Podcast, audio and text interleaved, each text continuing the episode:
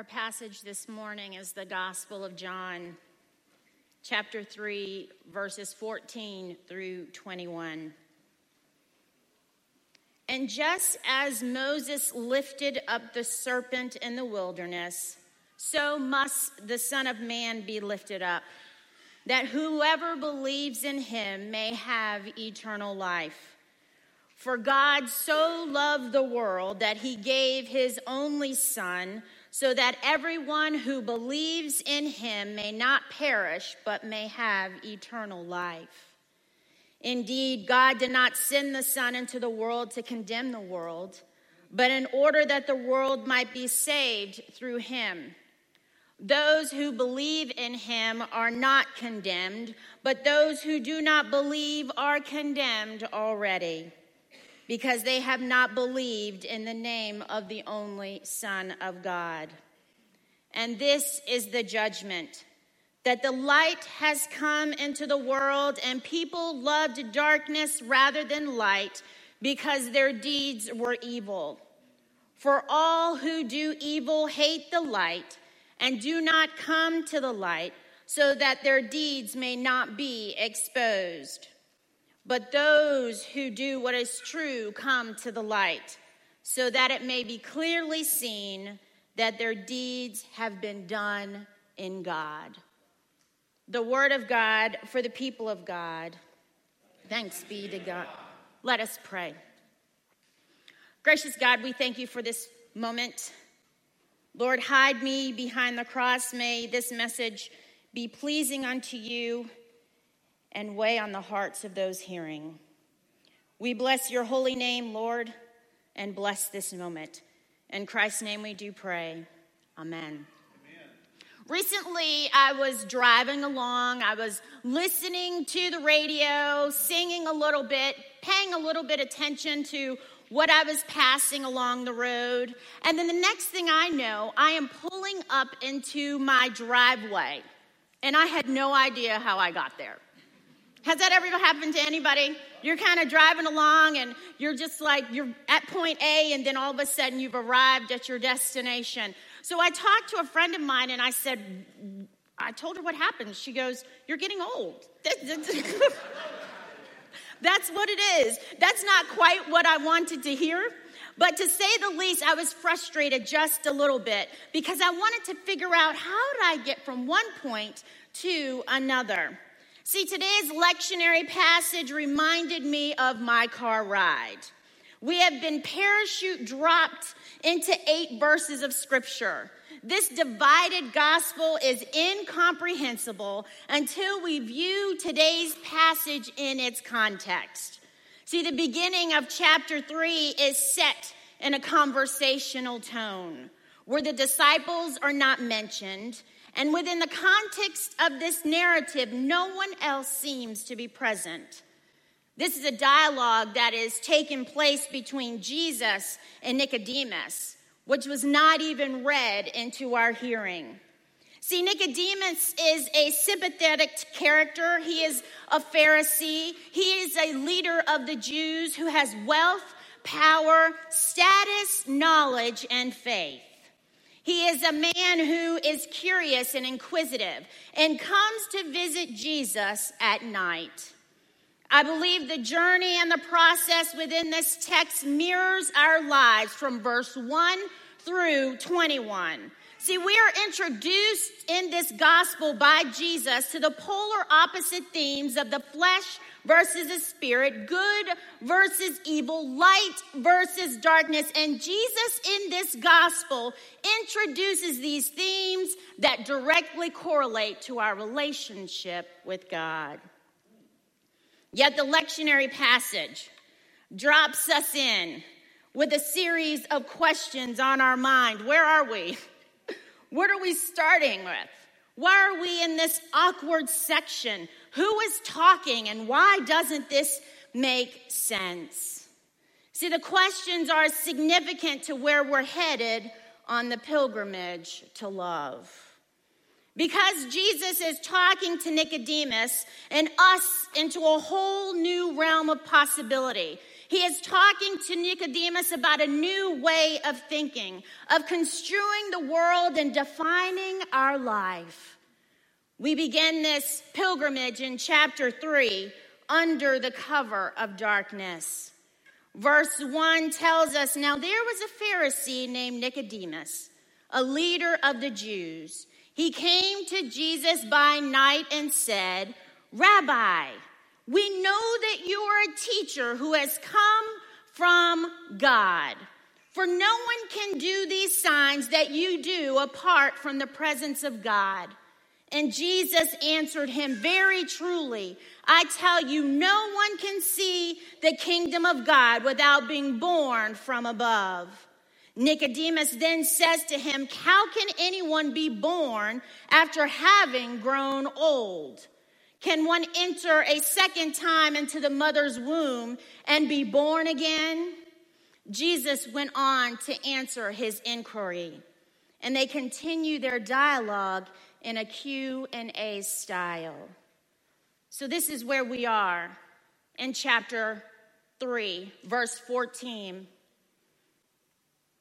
where Jesus continues to have a conversation with Nicodemus.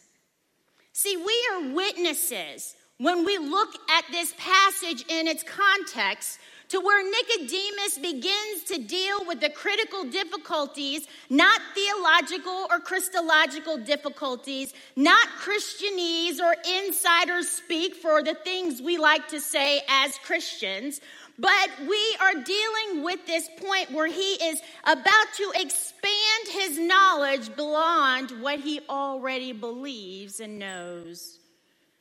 There are theological motifs throughout this passage but we don't have time for that today. Yet they need to be at the forefront. So we will continue to learn and thrive and strive to experience the mystery and the richness of God through Scripture. We hear the question in this passage what does it mean to be born again? We hear the classic scripture John 3:16 for God so loved the world that he gave his only son that whoever believes in him may not perish but have everlasting life. We also need to note that people love darkness rather than light because their deeds were evil. For all who do evil hate the light and do not come to the light so that their deeds may not be exposed. So, church, on this fourth Sunday of Lent, you are on a pilgrimage, a journey to the cross with Jesus. You're also on a crossroads, just like Nicodemus. See, Nicodemus was self confident, he was mature in age. He also represented many of us in our wider life. We're willing to have a deep faith and love for God. We are spiritually curious, yet keeping our faith in its own little sphere, separate from the other areas of our life. Sometimes we like to compartmentalize our faith and not take it to work with us. Sometimes we compartmentalize our faith and do not speak out in terms of an injustice that is happening. Sometimes we compartmentalize our faith and do not say anything to our family members when something wrong has been said. See, Nicodemus coming to Jesus in the evening, in the night, was not ready to declare his faith not in the light of day. He was not prepared to let it transform his life. And I sympathize with him because he did not have the knowledge that we have about the Son of Man. He acknowledged Jesus as a teacher and the one who has come from God. But by coming at night, his faith was secret and separate from the rest of his world. How many of us during this Lenten season have failed to share our faith outside of our church home?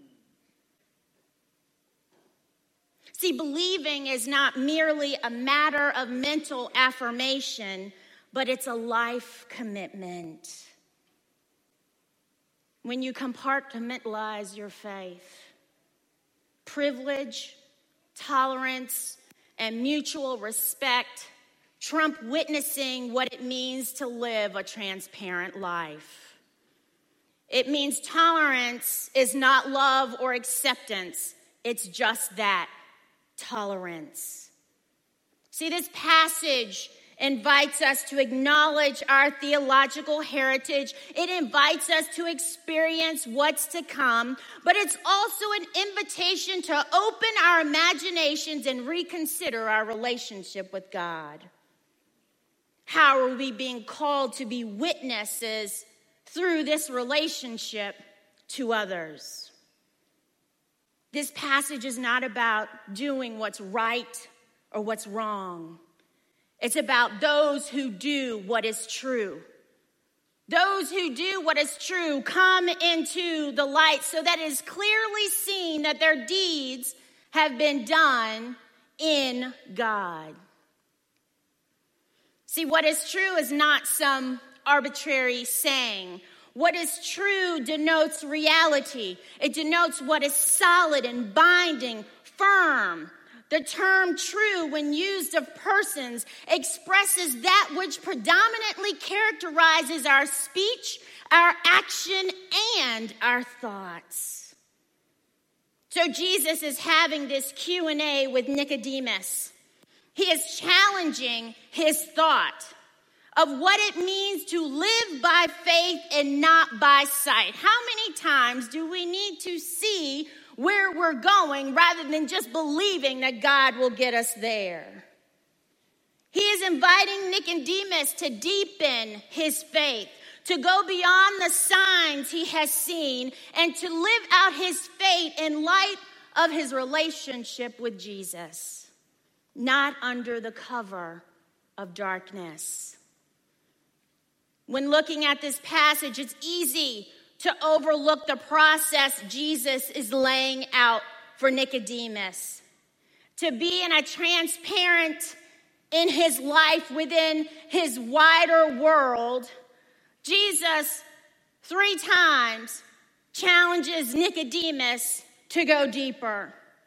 Starting at verse 1, all the way through 21, whenever Nicodemus makes a statement or asks a question, each time Jesus responds with this answer, very truly, which translates as truly, truly, which is the equivalent of a Jewish amen.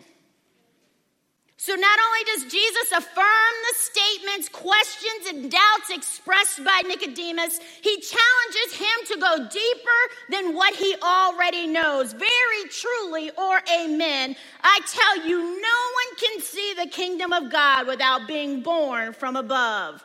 Very truly, or amen, I tell you, no enter the kingdom of God without being born of water and spirit. Verily, truly, or amen, I tell you, we speak of what we know and testify to what we have seen. Yet you do not receive our testimony.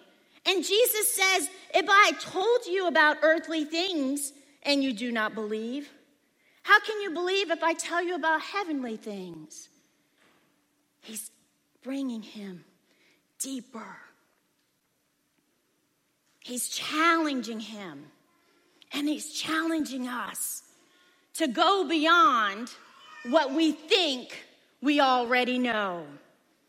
See, the pilgrimage to love is taking your deep, heartfelt, and genuine faith out of the darkness, hidden away, and bringing it into the light of Jesus.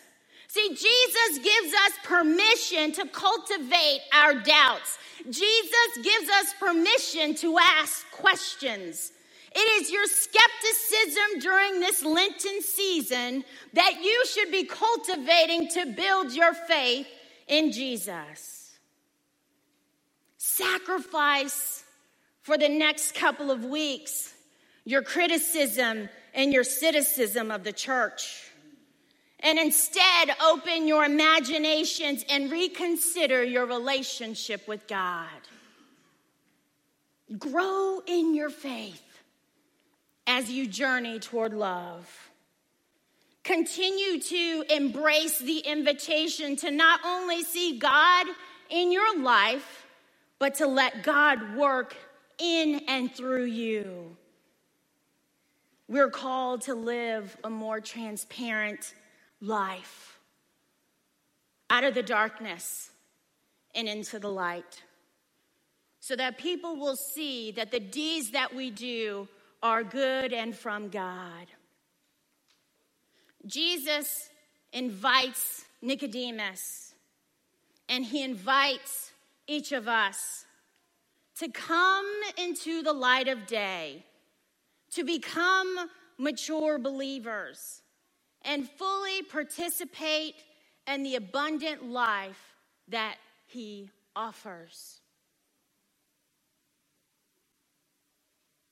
Jean Vanier, a Catholic philosopher, theologian, and humanitarian, and founder of the L'Arche community, he says this journey, our pilgrimage of love, begins and deepens as we hear God murmur within our hearts I love you just as you are.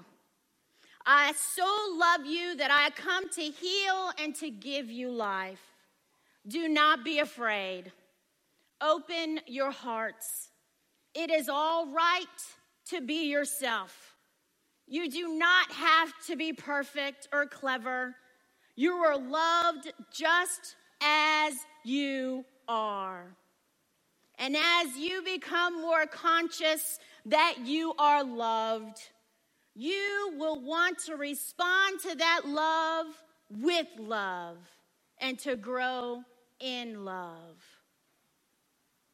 It's an invitation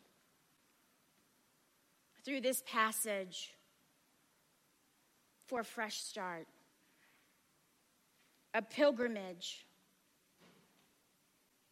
to love, a new beginning. Cultivate it. Because this is what we're called to do during this season. Reconsider your relationship with God and how God is calling you through your love for Him to love others. It is the pilgrimage to love. Let us continue to journey together. Let us pray.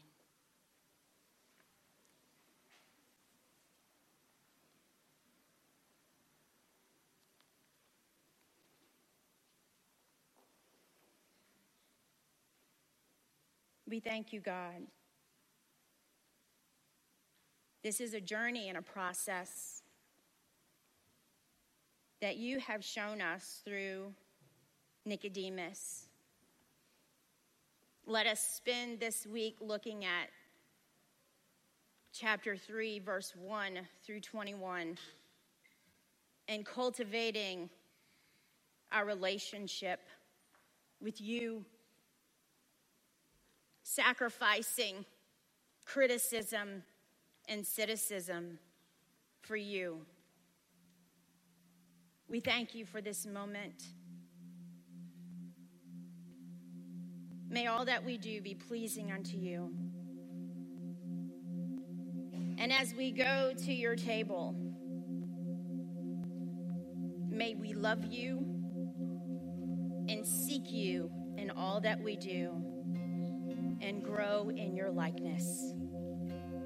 In Christ's name we do pray.